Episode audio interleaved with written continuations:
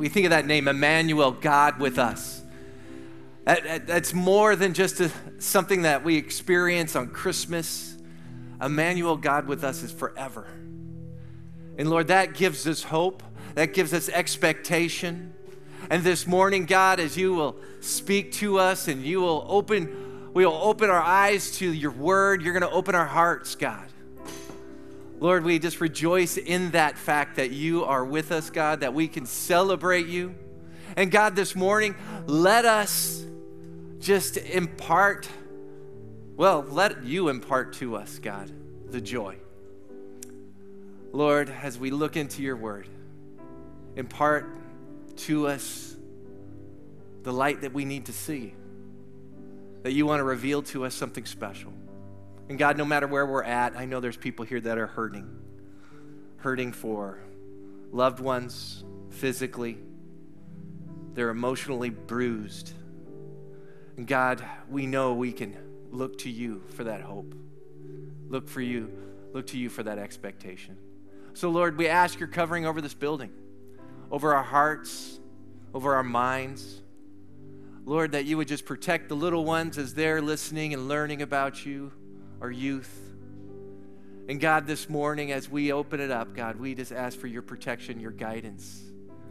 We thank you for that in advance. In Jesus' name, and the church said, Amen. Please be seated. Good morning. You heard the big thud because this table is a lot heavier than our old table. But it goes really good with what we're talking in our Christmas time here, you know, as we see the decorations about us, and it's a lot of fun, you know, because we're talking about Christmas decor. And a lot of times, you know, we can go out there into the world and we could see our homes, we could see the fun things that we have. But uh, a lot of times, we're, we're not really, um, you know, expressing or um, illuminating the words behind us. You see, there's four words. You're wondering, where's joy in all this? Actually, that's over in the cafe because that's our Christmas word we're going to be talking about on Christmas morning. But you'll notice that these words, they're faith, hope, love, you know, and and peace and and we think about these things and a lot of times they're not adorning our hearts. Because we're out there and we're worried, we have doubt, we have distraction, we, uh, we feel hopeless. And I think of what, what Jesus said in, in, in Luke chapter 6 and verse 45. It says, The good man out of the good treasure of his heart brings forth what is good. The evil man out of the evil treasure brings forth what is evil. For the mouth speaks that which fills his heart. So often, you know, we're not speaking with a joyful attitude. We're not speaking with a, a loving attitude. We, that, that there's other things that are creeping in. And we as Christians, we have to understand that these things should be about who we are. These words. Today, we're going to be talking about hope. And a lot of us are lacking that hope today because maybe, you know, there, there, there's hurt in your family. Maybe there's hurt in your relationship. Maybe you're physically out there and you're just like, I don't feel it anymore. And so this other word creeps in doubt. And doubt starts ruling our lives. We look at the Word of God and we start doubting what God says here. And, church, we have to ask ourselves what is decorating our heart? Is it doubt or is there hope? See, Christians are to be people of hope because the world actually has no hope. You know what the hope is for the world? It's like going to Vegas and you're playing craps and you're shooting the dice going, maybe. But Christian hope is something totally different it is expectancy. See, we know we should, and we know it's going to. That's hope.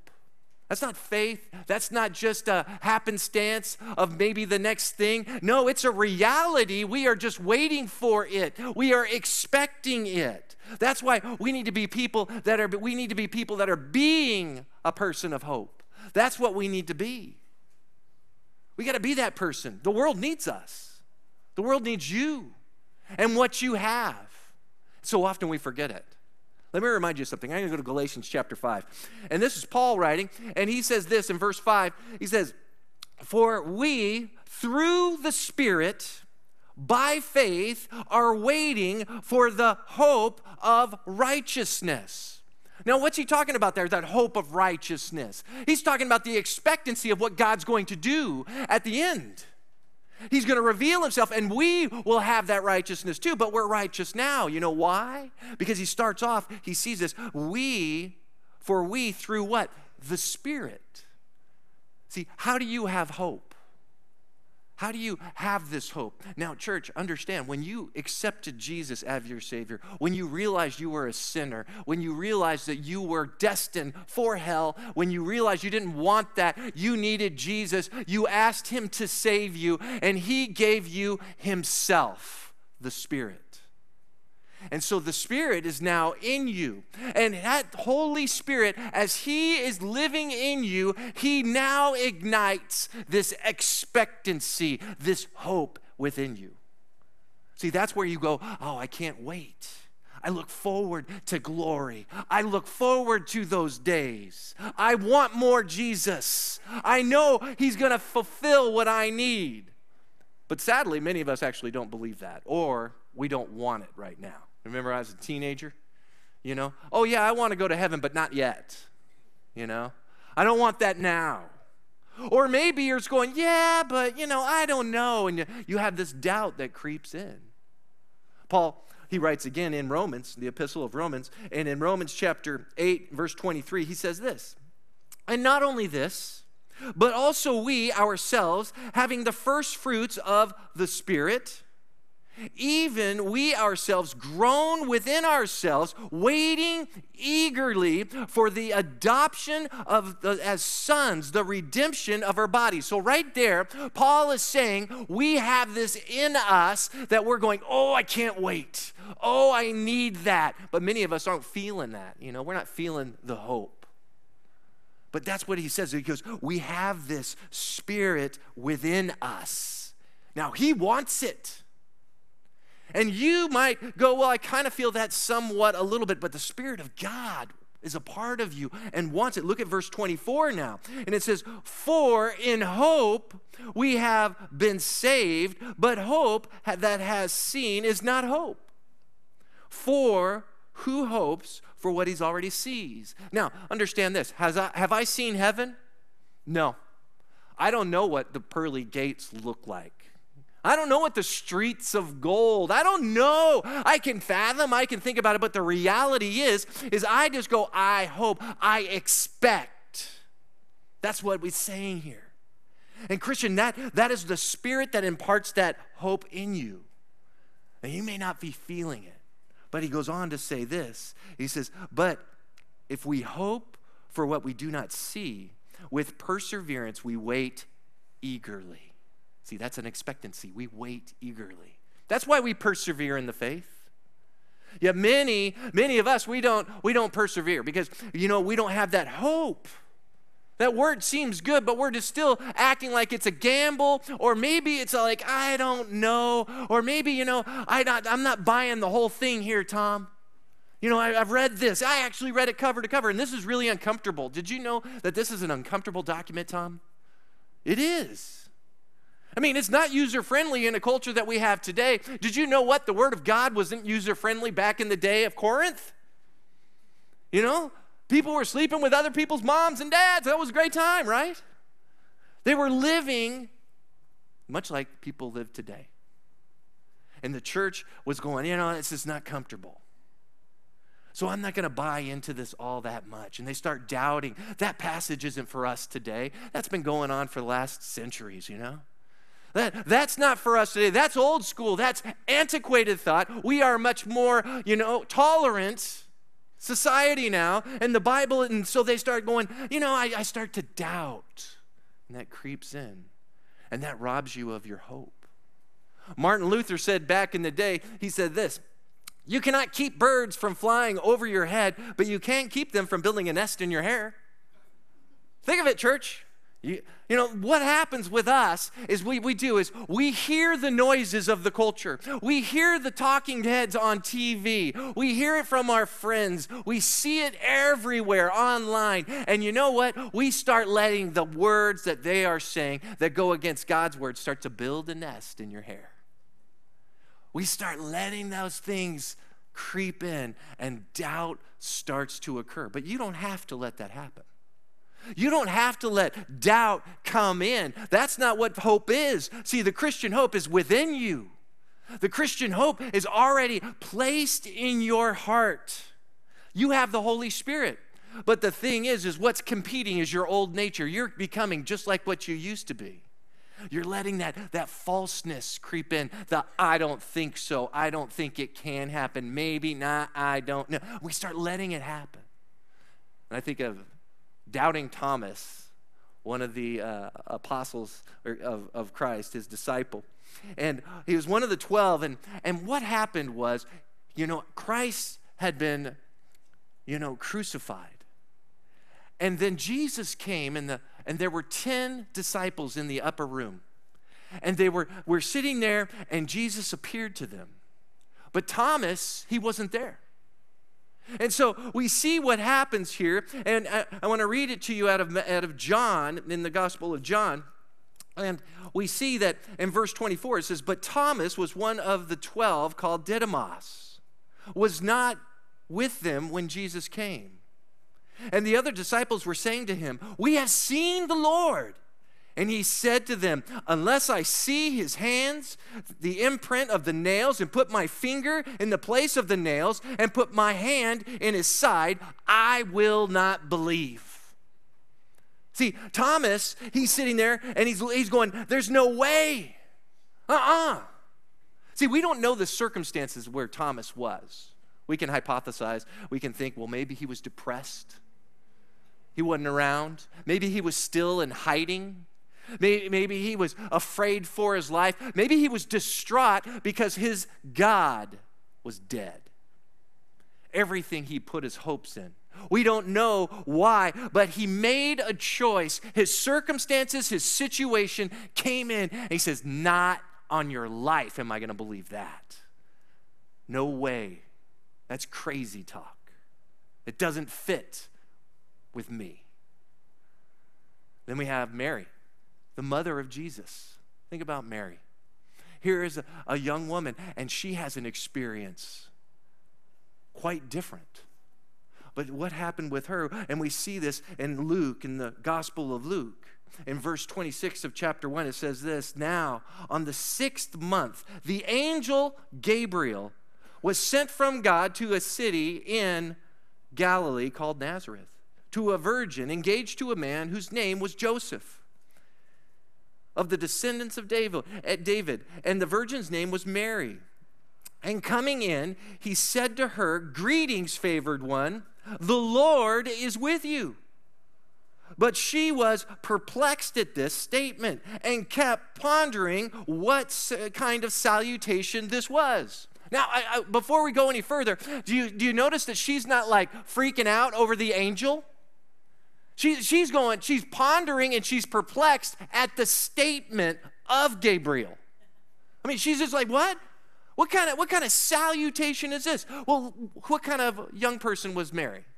We know that she was a young woman between the ages of 12 and 14. She was betrothed, we could just read there. But think about her lifestyle. Favored. She was engaged to be married at a young age. What was expected of her was to bear a lot of children, work hard, and die. That was her life. She was probably uneducated, couldn't read. She picked up maybe a little Bible from the synagogue. She didn't have much prospects in her life. They, were, they say that she probably would have traveled maybe three to four miles away from her town, but that would be about it. Not very favored. And she was from Nazareth. The Old Testament doesn't even mention the, the, the city of Nazareth. The uh, Jewish historian Josephus doesn't even mention the city of Nazareth. Nazareth was, was a, a, a, a nowhere town. It was between the port cities of Sidon and Tyre. And it was filled with Roman soldiers and Gentiles. So we know it was a pagan place prostitution, nasty, pagan worship. That's why Nathaniel, as he sat under the tree, and Philip came to him and he says, You've got to meet this man in the Gospel of John. He says, You've got to meet this man, Jesus from Nazareth. And what did Nathaniel say? He said, Can anything good come out of Nazareth? The reality is, is Nazareth was not a place for somebody that was in Mary's situation, favored. And she sat there and going, Really? What does this mean to me? And she looked at him and look at his response in verse 30. And the angel said to her, Do not be afraid, Mary, for you have found favor with God. And behold, you will conceive in your womb and bear a son, and you shall call his, him Jesus. And he will be great and will be called the Son of the Most High. And the God and, and the Lord God will give him the throne of his father David. And he will reign over the house of Jacob forever, and his kingdom will have no end. And Mary said to the angel, How can this be since I am a virgin? She's going, What? Are you serious? I'm from Nazareth. You're saying all this grand thing. But how can this be? See, in the human way of thinking at things, God things seem impossible. When you start thinking with your human intellect, like Thomas, no way. No way can, can Jesus be alive. Uh, he's dead. Mary going, Are you kidding? I'm a virgin. This has never happened before. She was perplexed. See, man sees things with our own intellect. And Christians, so often you let doubt creep in because you are reasoning with your own intellect. You are looking at it with the old self. That's why I share this verse so often. It's a good reminder because we keep slipping back into our old way of thinking, and hope is depleted. Hope is robbed because our doubt is creeping in because it's still a part of us. In Second Corinthians, First Corinthians chapter 2, it says, But people who aren't spiritual can't receive the truths of God's Spirit. It sounds foolish to them. And they can't understand it, for those who are spiritual can understand what the Spirit means. You see, those who aren't saved don't get it. Those who don't have the Holy Spirit in them giving us that spirit of hope, that expectation. They don't understand it. We can. But our problem is we keep slipping back. We keep slipping back and acting like a non believer. Because non believers, let's just face it, they don't really have hope at all. They're just like, maybe. Can you imagine going through life on a big maybe? Now, Christian, you have sealed the deal. But the non believer, they haven't. See, the unbeliever will always be controlled by doubt. They wonder, I wonder, I wonder. The Christian has a, has a new thing expectation. Expectation of promise of what God will do. I want, I want to go all the way back. I'm going to go uh, to Psalm chapter 1. Now, this is the first verse of Psalms. Listen to this one. Listen to this. It says, How blessed is the man who does not walk in the counsel of the wicked, nor stand in the path of sinners, nor sit at the seat of scoffers. Let's just stop there, okay? We look at this, and, and I was thinking, you know, how, is there, are there any other products of the public high school other than me? Okay, anybody went to high school out there? Okay, high school, public high school, you gotta love it, right? And I, you know, and I, and I think, and I look at this verse, and I, I go to the public high school, and I remember, the, and I sat at the seat of scoffers. I was in my junior year, my AP English class. And the teacher didn't buy this at all. She, she poked fun at Christians. Think of that. I sat at her feet. I sat in the seat of a scoffer who, who was mocking the Lord. How many of us have done that? We turn it on daily. We, we watch how they mock an ethical lifestyle, of a moral lifestyle, and we sit at their feet and we see it here, and we, we what? When we walk in the counsel of the wicked. I mean, we, we let the wicked pour into us. Think of that. See, but what's the remedy? Because that's the culture. I'm saying, hey, if you don't have to send your kid to a to a, a, public high school, that's great. Why? Because you know what? You don't want somebody that's a wicked person. Because if they're not a Jesus follower, that's right. We talked about that a few weeks ago. They, they're on the other side. So if you if you can ensure, I mean, but you got to even watch your your Christian colleges these days. Even my alma mater, it's pretty liberal. It's it's that sad thing. And so you got to watch this. But look at the remedy, verse two.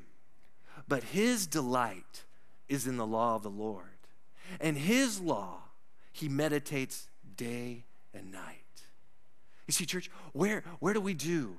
is here it is is you can either sit there and let the birds nest in your hair or you can counteract it with the law of the lord because that's where we found hope that's where hope lives that's where hope resides that's where you actually find it you're not going to find it in a thing in a stocking man i can hope i'm going to get something this christmas you know i want something really shiny in my stocking and then it, it, it opens a door you know?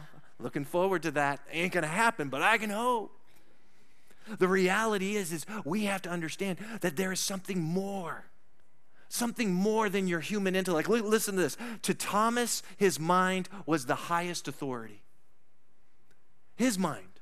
Isn't that so much like the culture? If I can't grasp it, it's not true. And that's where we live so often as Christians. We look at this and we think what God is asking of us is impossible.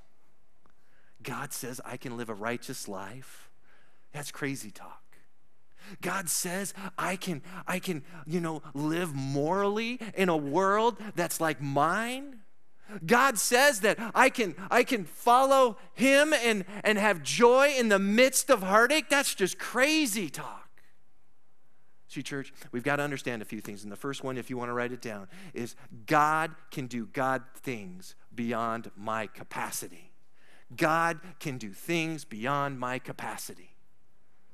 See, God is in you, He's given you His Spirit, and He can do things beyond what you think you can do, and He can do them through you. He can achieve those things beyond what you think. You can live righteously. You can live morally. You can follow, yeah, what? The Beatitudes? Oh, yes, you can. You can do that. People go, no, no, no, no, that's for later. No, no, it's now. You can live morally, expectantly, live in hope and not doubt. Church, because you have a God who loves you so much, he gave his only begotten Son. Know why? So you could live righteously and live for him. See, that's hope. Are you expecting that? Are you going, no, no, no, no, I can't do that? I mean, look, look at Mary. Let's go back there. Let's look here in verse 35, because she's going, How can this be? And then look at verse 35 as she says, And the angel answered, and he said to her, the Holy Spirit shall come upon you, and the power of the Most High will overshadow you. And for this reason, the Holy Child will be called the Son of God. And behold, even your relative Elizabeth has conceived a son in her old age. And she who is called was called barren is now in her sixth month. For nothing will be impossible with God. Now we read that. I know we get all goosebumpy. To think about this. You just go, yeah, that's crazy. You know, Mary, nothing's impossible. She could be a, a, virgin and have a kid. Okay, that's crazy. But then there's me. You know what? There's me. You know, I didn't have any revelation. Yeah, you did. See, who was the, the angel Gabriel? Was he speaking from his own words? No, he was speaking a message from God to her. He was delivering God's message to her. Christian, where else has God delivered a message? He's delivered one to you. And you're going, well, you know, it's different. She had, she had, you know, the angel. You have the Holy Spirit. And He's given you His message. And it's something, it's not just a one time deal, it's a message you can always return to. He's given you this joy. And church, we can we can either elevate our status to be like God, like, like Thomas did. He said, No, no, no, I'm not gonna buy it. We can do that and say, I'm not gonna, I'm not gonna grab hold of that. So often we think we want ourselves to be God's authority, going, I'm not buying. You know, this is this is God's revelation to me of how I'm to live and how that I can do it. Yeah. But that's just crazy because you have you read some of this stuff? It's pretty antiquated. It's pretty, you know, you know, passe. You know, it was really like 1800s. It would have been really good if I lived back then. You know. You go, no, no, no. This is for us today. See, church, we have to understand. See, we want our intellect to be right rather than trust God completely. See, that's human nature. Human intellect wants to surpass God. See, they, we say, we say, you know what, this is so silly. The Word of God, the Word God has spoken to me, that's just not so no, no, no, no, because you know why? The word, that it doesn't make sense. People are going to be offended by it. And you know what? It seems silly, and God's going to go, I know, it's my word. The word thinks it's, the world thinks it's foolish, but it's mine. Yeah, but God, this doesn't make any sense. I know, but that's why I gave you the Spirit, because you know in your heart it's truth. Uh, yeah, God, but do I really have, oh, yeah, it's crazy, I know, but that's why I called you. You're a crazy person. the thing is, church, you can do it. God wants you to follow His word. We, are we're, we're to believe this. There's, there's, there's no picking and choosing of this. You know, we hear we are here in the administration, the dispensation of grace. And yeah, there are some things that aren't for us in this. As we read in the Old Testament, there are promises to Israel that aren't necessarily for us. But when we get into the epistles, that's, that's, that's it. When we read the gospel and Jesus saying, You can live like this, and then He's given him his, us His Spirit to do it, you can. You know, I, I went and I was listening to another pastor this last week, and, and I was just amazed. It saddened me. Because the person would, would, would pick and choose and, and offer no hope in Jesus and would say things that, that was, was terrible doctrine, all because it was palatable. Yeah, God isn't concerned about being palatable. He's, he's concerned about souls. He wants us to exhibit what the wor- world doesn't have, which is hope, that expectancy. Yet we would rather doubt. And we got to remind ourselves that this word is complete and it is for us. I think of 2 Timothy chapter 3 and, and verse 16, it says, All scripture is inspired by God and profitable for teaching, for reproof, correction, for training in righteousness. See, we're, we're, we're in a training zone here. We're to be growing in this. And it's not necessarily, you know, uh, user friendly, like I said. But boy, you know you can you know you can live according to the scripture because you have been given God. You know, we say, Emmanuel, God with us, He is with you. You don't have to let the, the, the birds make a nest in your hair. You can say, Yeah, you're, you're coming at me. CNN, Fox News, social media, you're coming at me. You know what? But I know truth. And, church, that's what we have to grab hold of. See, church, we need to know God's promises and word. Know it. I, mentioned this last week, but this is how we get involved because this is where hope is. Hope is involved in this promise, in this word, because our promises are given to us. And so often we, we kind of deny it. We, we're weak in that. We don't, we, don't, we don't get involved in it. And let's remind ourselves doubt comes because we are ignorant of God's revelations. You, you, you just don't know it. You know, that can't be for me. Yeah, it is. Well, what about this verse? Well, you can't take it out of context. Let's read the whole thing. You know, you, you're wondering. You gotta, you gotta get involved in it. See, how can you have hope when you don't know what to place your hope in? How can you have hope? See, you're going, I, I don't know. You know, is God going to heal me? I don't know. But I know that there is this thing called the perseverance of the saints. And we persevere, and the Spirit of God gives us that expectation of my God will be there for me, will comfort me, even when I am hurt. Will He heal you? Maybe, maybe not. Will, will he do a wonderful work in your life? Maybe. But we know what the work is, is him become, become the light in your life.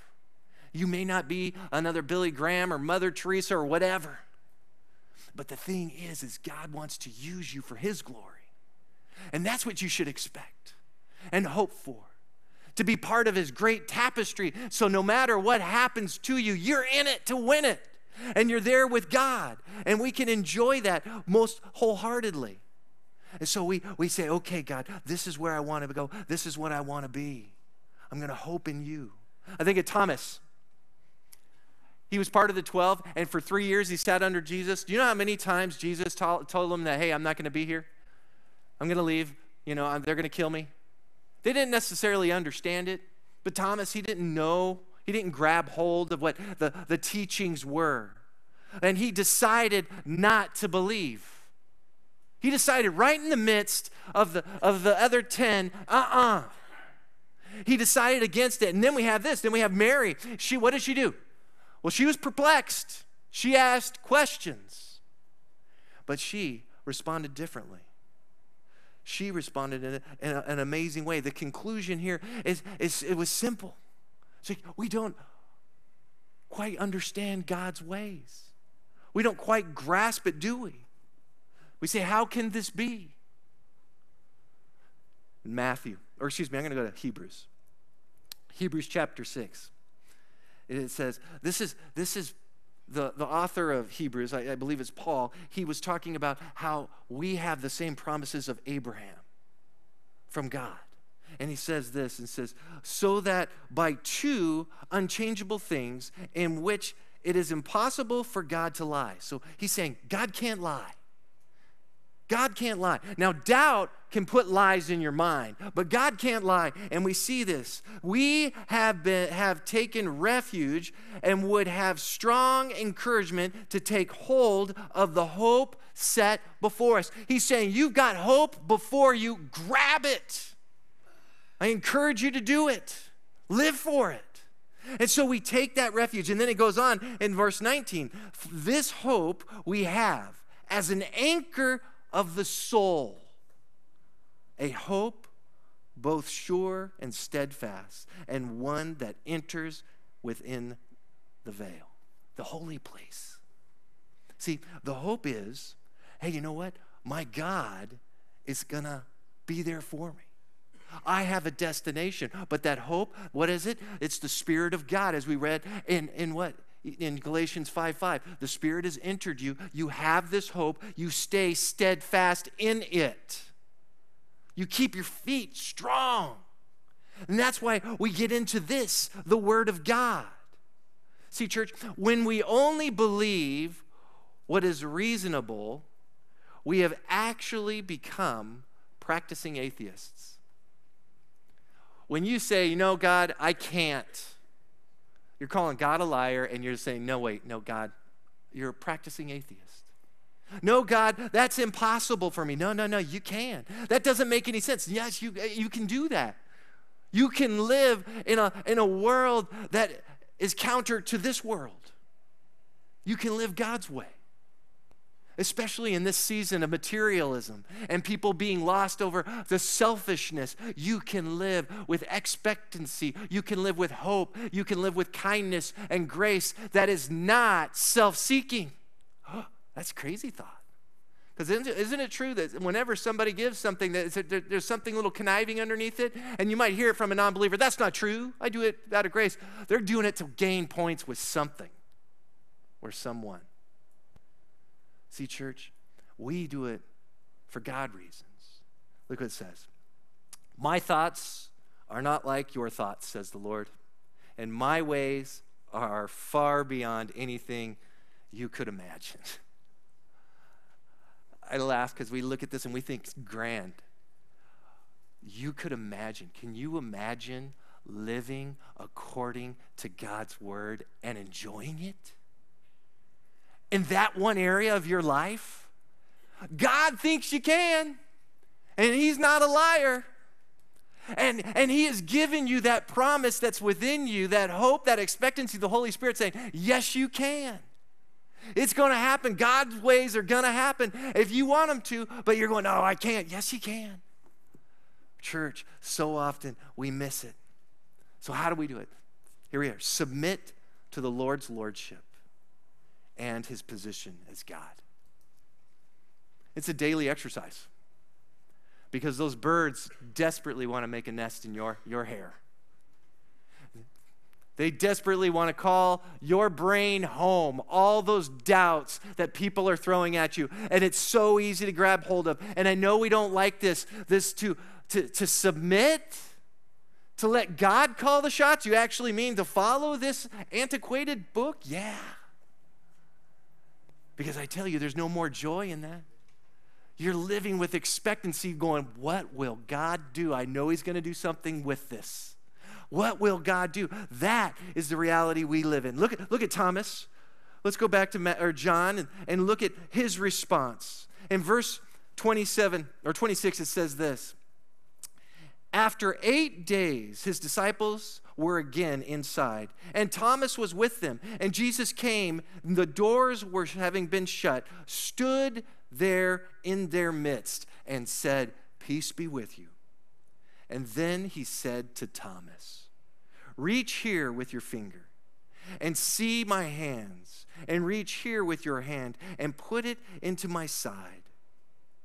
Do not be unbelieving, but believe. So, yes, you, you could say, well, Jesus, he was standing in front of him. I believe. Jesus' spirit is within you. Jesus' spirit is within you always. We should respond as Thomas responded. And he answered and said to him, My Lord and my God. That is our response. That is where we need to be. My Lord and my God. That is submission. That is surrender. He's saying, You're the one that calls the shots. You're my God, not my intellect. I don't understand it, but it's you. That is where we need to understand and be. See, church, when we doubt, we must repent and submit to his lordship and position as God. That's it. Because we got to say, you know what? Doubt, doubting God as being truthful is a sin because he's not a liar. We just read it. So we say, okay, God, you are God. And I think of Mary and her response. A different situation, totally different experience.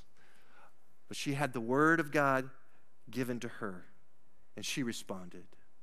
And Mary said, Behold, the bondservant of the Lord. May it be done according to your word and the angel departed her. See, your word, that's God's word.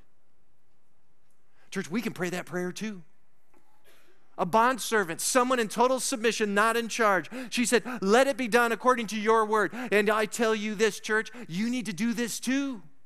My Lord, my God, let it be according to your word, the word that He's imparted to you. And you do that, you have hope you have that expectancy which the world does not have. That's submission. That's the Christian experience. Because why? You've already sealed the deal. You have something wonderful to look forward to and the expectancy of living like none other other than a believer in Jesus. So, as she said, behold the bondservant of the Lord. May it be done according to your word. Is that what your prayer is? Do you dare pray that and say, Yes, God? Do you dare pray like Thomas as he prayed and exalted God, my Lord and my God? That's a heart. Well, I didn't have those experiences. You have the love and the Spirit of God within you now and He will never leave you or forsake you. You experience Him constantly, and you know that the hope is there for you. Will you submit and say, Yes, God, for you, all things are possible. Let's pray. Lord God, thank you so much for your word. Thank you for experiences of people in your word. We thank you for Thomas. We thank you for, for your mother Mary, Jesus. We thank you. But God, we thank you for the sacrifice of coming to this earth, living amongst your creation, living a sinless life, and then letting your creation, your created ones, crucify you. And you died. But Lord, by your Spirit, you were raised and you live today, and now you abide in the believer. God, I pray that we would trust you in this endeavor of life, that we would set our hope on you. And God, I pray for that person here that has never asked you to be their Savior. I pray that they would say, Jesus, please save me. Please come into me. Give me hope. If that's your prayer, He'll do that. God, you know what we stand up against in this world. We have a lot of different voices speaking into us. Guard our hearts, Lord, as we go. Guard our minds as we go. Guard our bodies as we go. Let us grab hold of your truth and meditate on it day and night so that we do not sit at the seat of scoffers, but we sit in your presence, oh God. We enjoy you. We ask this. It's a tall order, but Lord, you want us to pray that way. And you can. And we hopefully and expectantly look forward to that. In Jesus' name, amen.